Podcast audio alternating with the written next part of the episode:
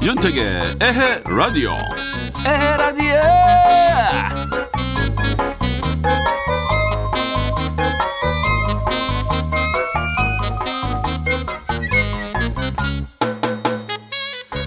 야구가 어제부터 개막했습니다 환중 없이 말이죠 그래서 뭔가 좀 다른 풍경이지만 그래도 야구 팬들은 즐거워하실 거예요 특히 국내 팬뿐이 아니라 해외에서 외국인 야구 팬들이 아, 요즘 메이저리그 경기가 없어서 심심했는데 한국에서는 하는구나.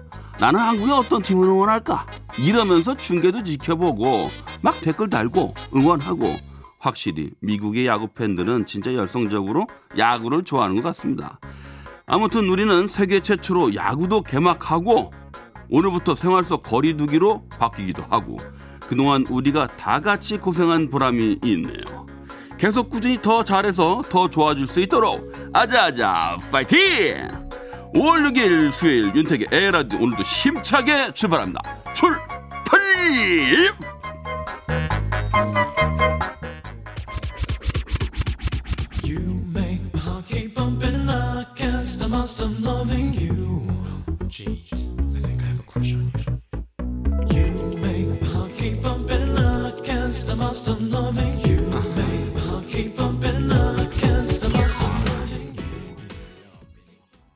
네, 5월 6일 수요일 첫 곡 성시경의 미소천사 들었습니다.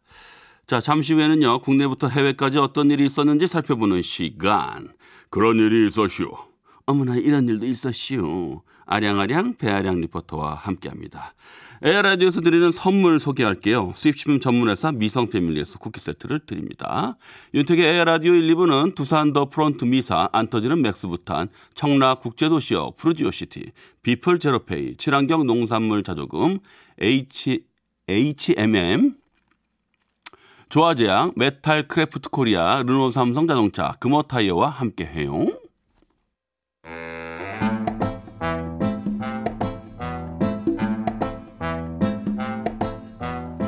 윤택이와 아량이의 그런 일이 있었슈. 아 이런 일도 있었슈.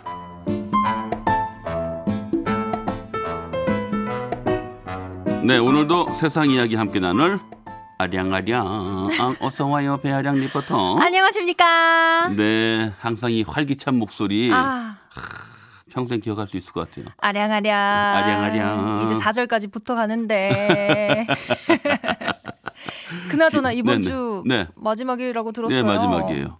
어 이번 주 금요일까지가 이제 마지막 방송이죠. 아, 네 오늘 개편 소식이 있었죠. 네, 그렇죠. 네 그래서 많은 분들이 반가워 하시기도 하고 네. 아쉬워하실 텐데, 음. 예 그래도 저도 뭐 저도 그러면 택지와 함께하는 오늘이 마지막이에요. 음, 슬퍼 슬퍼.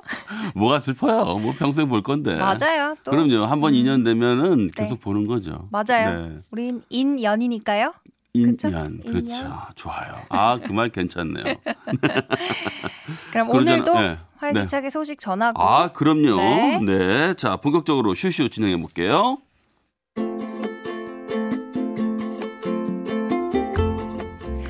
국내부터 해외까지 이런저런 소식과 각종 생활 정보들을 함께 알아보는 시간 보상 소비와 관련된 소식으로 시작해 보겠습니다. 네. 코로나19 여파로 수개월간 소비 절벽이 이어졌는데요. 음흠. 지난 황금 연휴 기간 동안 올해 처음으로 유통가가 활짝 웃었다는 소식입니다. 아, 어떻게 말이죠? 가정의 달과 보상 소비 행태가 맞물린 결과인데요. 네. 연휴 기간 동안 교회형 아울렛은 사람들로 북새통을 이뤘고요. 음흠. 백화점에도 명품과 가전 제품을 구매하려는 사람들이 몰렸다고 합니다. 이야, 정말 가정의 달 맞습니다. 네. 네네. 유통업계에 따르면 연휴 기간 동안 아울렛과 백화점 매출이 지난해 같은 기간 대비 늘었다고 밝혔는데요. 아유.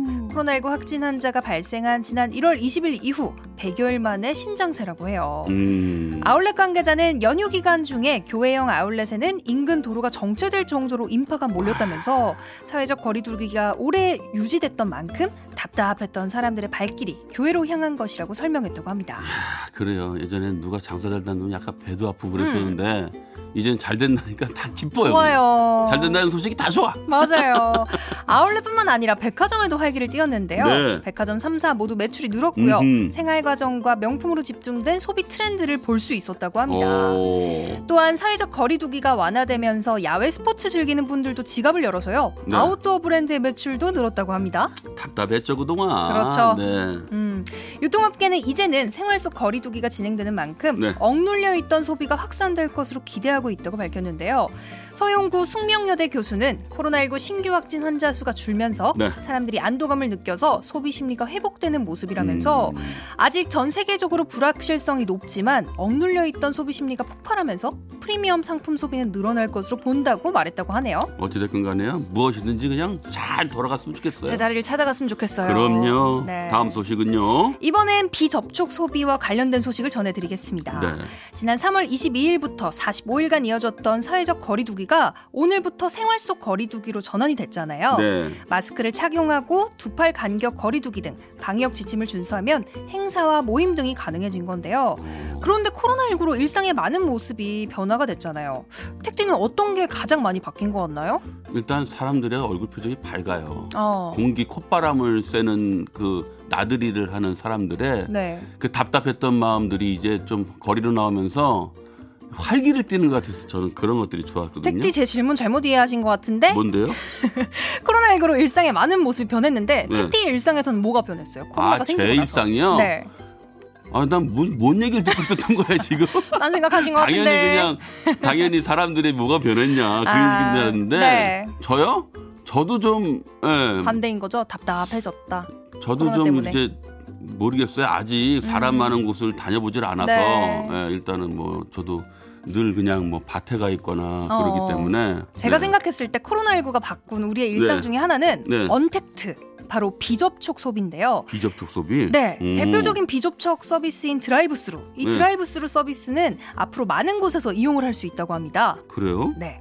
커피점과 햄버거 매장은 이미 많은 곳에서 선보이곤 있는데 네. 실제로 기존 드라이브스루 서비스를 운영했던 매장은 지난 3월 매출이 지난해 3월보다 30% 이상이 늘었고요. 음흠. 4월에 들어서도 매출이 크게 늘었을 것으로 예상이 된다고 합니다. 야 이제 그 생활 패턴이 이게 바뀌는 건가요? 그러니까요. 오, 이 드라이브스루 서비스는 커피점과 햄버거 매장뿐만 아니라 네. 앞으로는 마트에서도 가능하다고 해요. 오. 온라인으로 주문한 제품을 매장에 들어가지 않고 주차장에서 수령을 할 수 있는 건데요. 이걸 drive pick이라고 불러요. 음. drive pick 서비스는 파주에 있는 마트에서 3월 중순부터 시작을 했는데 현재는 전국 26개 지점으로 늘어났다고 합니다. 뭐 앞으로 더 늘어나겠네요. 그렇겠죠.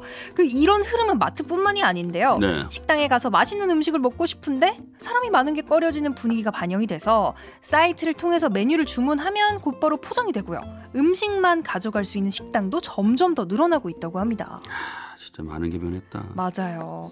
코로나19로 인해서 병원에도 청소와 안내를 해주는 로봇이 생겨났고요. 음. 극장에서도 고객에게 극장 위치를 알려준 로봇이 등장을 했죠. 음. 이런 언택트 서비스는 코로나19가 끝나도 계속해서 이어질 전망이라고 하는데요. 막상 써보니까 만족도가 높고 결국 새로운 서비스가 새로운 일상이 될 것이라는 게 전문가의 의견이라고 합니다. 아, 근데 좀 한 가지 씁쓸한 게 네. 비접촉은 좋은데 음. 사람들의 또 일자리가 줄어드는 것 같아요. 아유, 약간 그 느낌이 조금 음. 살짝 들어가지고 로봇이 등장했다는 게 네. 아, 그런 점이 또 있네요. 어 로봇 안에 사람이 들어있는 거 아닌가? 에헤이. 네 오늘도 다양한 소식 네, 고맙고요. 일단 노래 한곡 듣고 오겠습니다. 임병수의 아이스크림 사랑.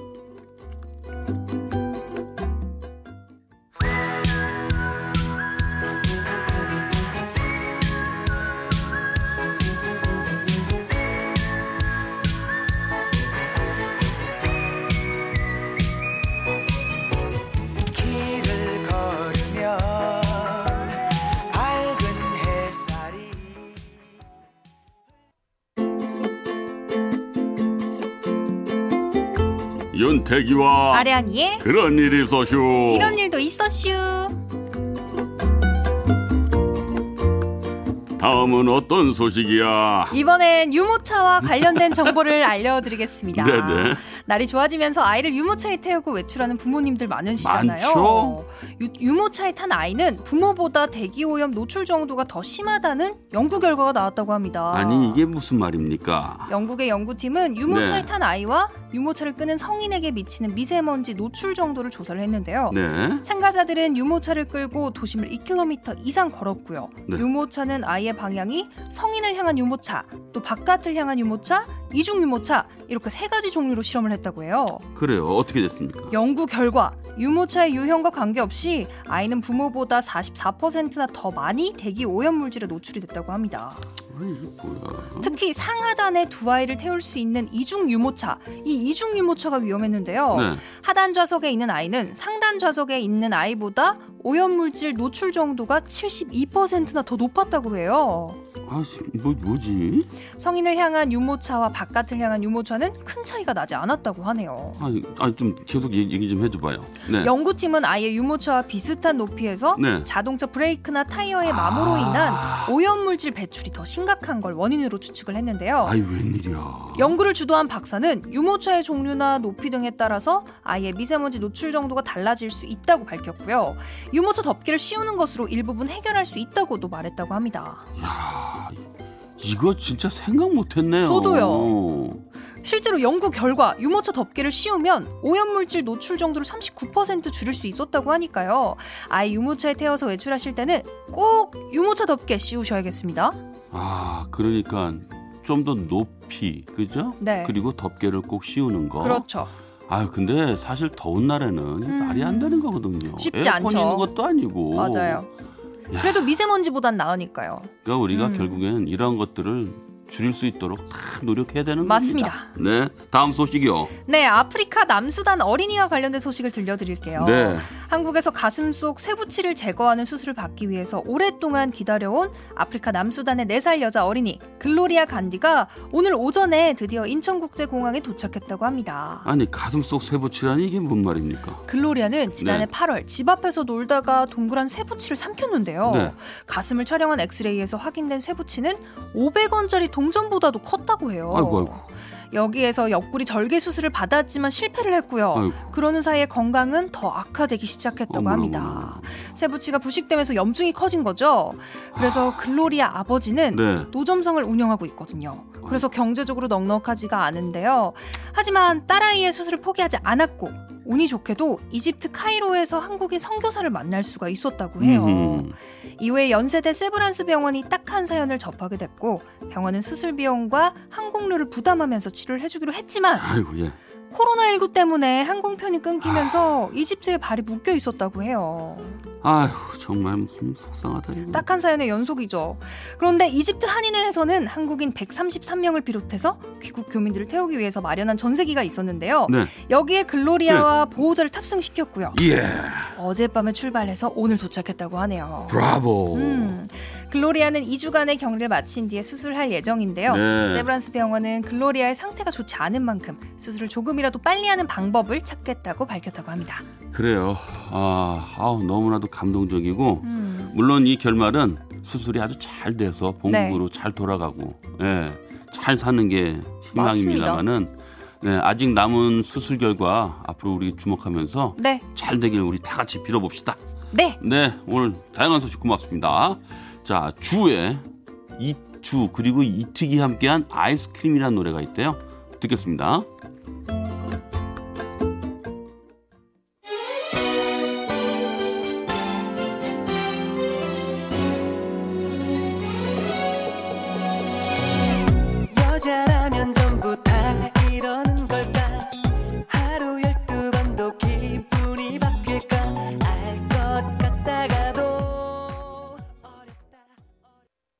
청취자 여러분의 첫사랑 이야기를 들어보는 시간이 왔습니다. 어, 이 애잔하더라고요. 어. 요즘에 그 청취자 사연들이 워낙 네. 좋아가지고요. 네. 네. 자, 궁금합니다. 오늘 어떤 사연 도착했을까요? 네, 오늘은 경기도 용인시에서 강창조 씨가 보내준 사연입니다. 네.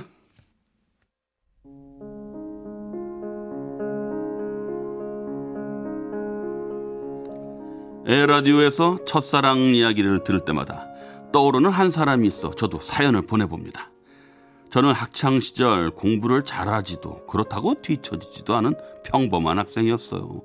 엄한 부모님 밑에서 말 잘 듣고 속 썩이지 않는 마다들로 자라다 보니 고등학교를 졸업할 때까진 이성교제는 꿈도 못 꿨었죠. 그러다 91년 대학 입시에 낙방하고 재수를 하던 시절 집 근처 레스토랑에서 아르바이트를 하고 있었는데 내 또래로 보이는 한 여자가 자신도 아르바이트를 하고 싶다며 찾아왔어요. 혹시 자리 없을까요? 긴 생머리에 하얀 피부. 게다가 웃는 얼굴이 참 예뻤던 그녀를 보자마자 저는 한눈에 반하고 말았습니다. 그녀와 함께 일할 수 있었으면 속으로 조심스럽게 기도를 하고 있는데 다행히 아르바이트 인원을 더 구하려던 참이라 전 그녀와 함께 일을 할 수 있었어요. 이름이 뭐예요? 난 강창조예요. 김은숙이요. 어, 스무 살이에요. 어, 나던데. 동갑인데 말 놓을래? 그래, 그러자. 모르는 거 있으면 언제든 물어봐. 응, 고마워. 우린 바쁜 식사 시간이 지나고 잠깐 쉬는 시간이 되면 이런저런 얘기를 하며 시간을 보내는데요. 전 그 시간이 오기를 손꼽아 기다릴 정도로 그녀를 좋아하게 됐지만 티는 내지 못하고 지내고 있었어요. 그러던 어느 날 친구들이 제가 일하는 레스토랑에 찾아왔기에 인사를 하러 갔는데 친구들 모두가 그녀에게서 눈을 떼지 못하고 있더라고요. 와, 왕조연이랑 똑같아. 와, 너 좋겠다. 어, 저렇게 예쁜 애랑 같이 일도 하고. 와, 예쁘긴 참 예쁘지. 그걸 말이라고 하냐? 너 쟤 좋아하지? 어, 근데 아, 어떻게 얘기할지 모르겠어. 아, 그냥 혼자만 좋아하고 있지. 야, 그냥 눈 딱 감고 고백해. 아무것도 안 하고 포기하는 것보다 낫잖아. 또 아니야? 제가 특이 취향일 수도 있는 거지. 어야, 뭐 그런가? 괜히 말했다가 서먹해지면 어떡해. 야, 야, 야, 야, 야. 너 그러고 있다가 딴 놈한테 뺏긴다. 저렇게 예쁜 애는 넋 놓고 있으면 안 돼요. 찰땐 차이더라도 뭐라도 해야 된다니까? 너 안 하면 내가 한다? 적극적으로 다가보라는 친구들의 말에 하루 종일 고민하는 저는 아르바이트가 끝나는 시간에 용기를 내어 그녀에게 말을 걸었습니다. 은수가 내일 오후 근무인데 낮에는 뭐해? 나? 그냥 쉬다가 나오려고 했는데 왜? 그게 별일 없으면 나랑 낮에 카페 가서 커피 한잔 하는 건 어때? 그리고 같이 일하러 오자. 그럴까? 좋아? 그럼 내일 성남시청 앞 버스 정류장 앞에서 기다릴게. 어, 내일 봐. 안녕. 너무나 흔쾌히 좋다고 말하는 그녀를 보는데 왜 그동안 혼자 끙끙 앓아왔을까 싶으면서 어쩌면 그녀와 잘 될 수 있겠다는 희망이 생겼습니다. 그 생각으로 들뜬 하루를 보내고 다음 날 약속한 버스 정류장에서 그녀를 기다리는데 하 웃음이 자꾸 새어나는 바람에 입을 꾹 다물어야 했어요. 창조야. 그리고 버스에서 내리는 그녀를 보는데 저는 결국 참지 못하고 웃음을 터뜨렸고 그녀도 저를 그런 절 보고는 밝게 웃으며 다가왔어요. 뭐야? 왜 그렇게 웃어? 그냥 기분이 좋네. 아, 날이 좋아서 그런가? 오늘 날씨 되게 좋긴 하다. 우린 그렇게 하하호하며 웃으며 레스토랑 근처에 있는 카페로 향했어요. 마치 연인처럼 마주 앉아 커피를 마시며 즐겁게 이야기를 나누는데 그녀가 갑자기 할 말이 있다고 하더라고요. 할 말? 그게 뭔데?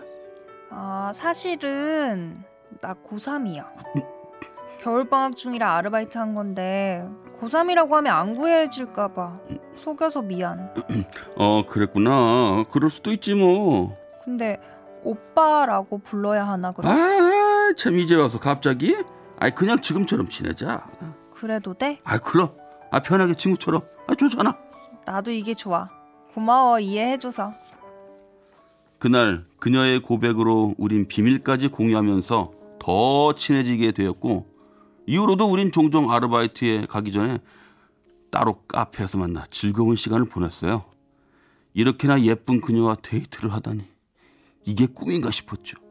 그렇게 꿈 같은 날들이 이어지던 어느 날 은숙이와 함께 즐거운 시간을 보내다가 아르바이트를 하러 레스토랑에 갔는데 함께 일하던 누나가 절 부르더라고요.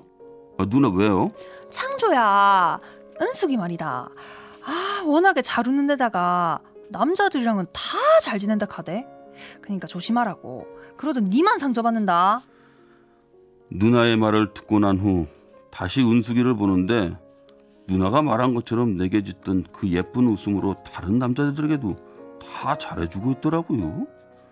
순간 나만 그녀를 특별하게 생각하고 있었구나 하는 생각이 들었고 속상함을 넘어 화가 났습니다.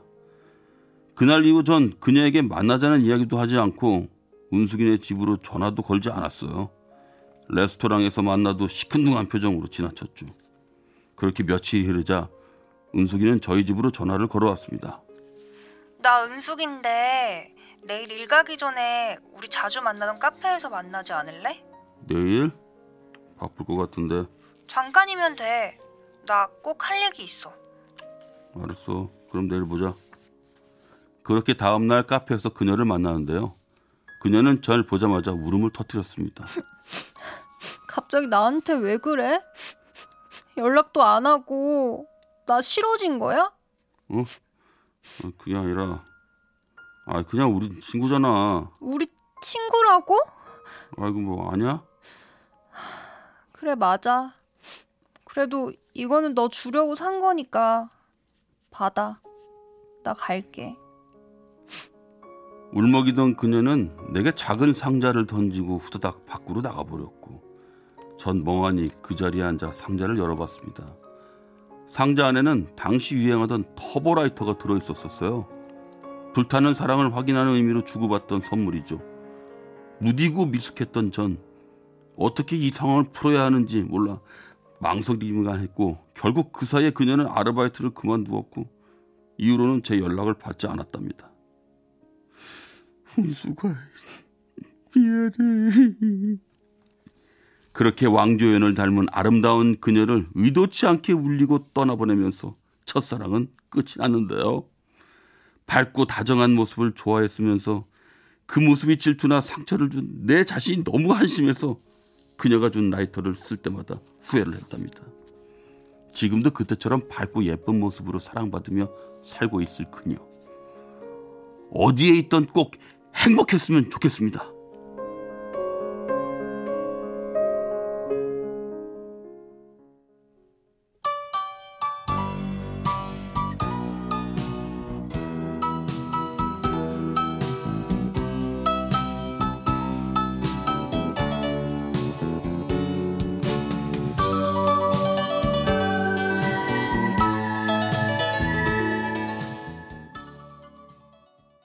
네, 첫사랑 사연에 이어서 이선희의 나 항상 그대를 들었습니다. 노래가 딱 맞네요. 그러게요. 돌아와, 은수가. 은수가. 아유, 너무 어렸을 때 이렇게 좋아하다가는 맨날 음, 이렇다니까요. 그러게요. 첫사랑 사연 보내는 대부분의 그 네. 실패하신 분들이요. 네. 용기가 없었다. 그리고 또 이제 옆에서 얘기해준 친구들 있잖아요. 네. 혹은 누나. 아니, 그 누나는 왜 그런 얘기를 해가지고. 예?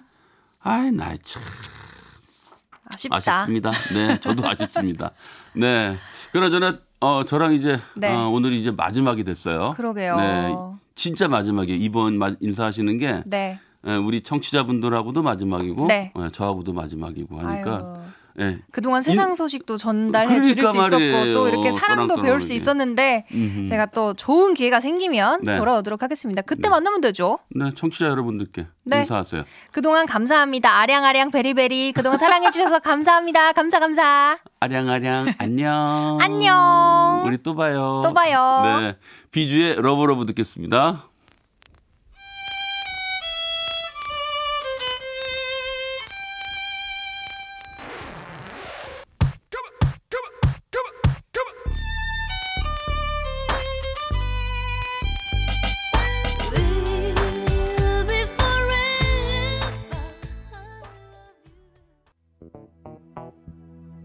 윤택의 에라디오 2부 마칠 시간입니다. 조항두의 만약에 들려드리면서 9시 뉴스까지 들려드리고 9시 5분에 만나요.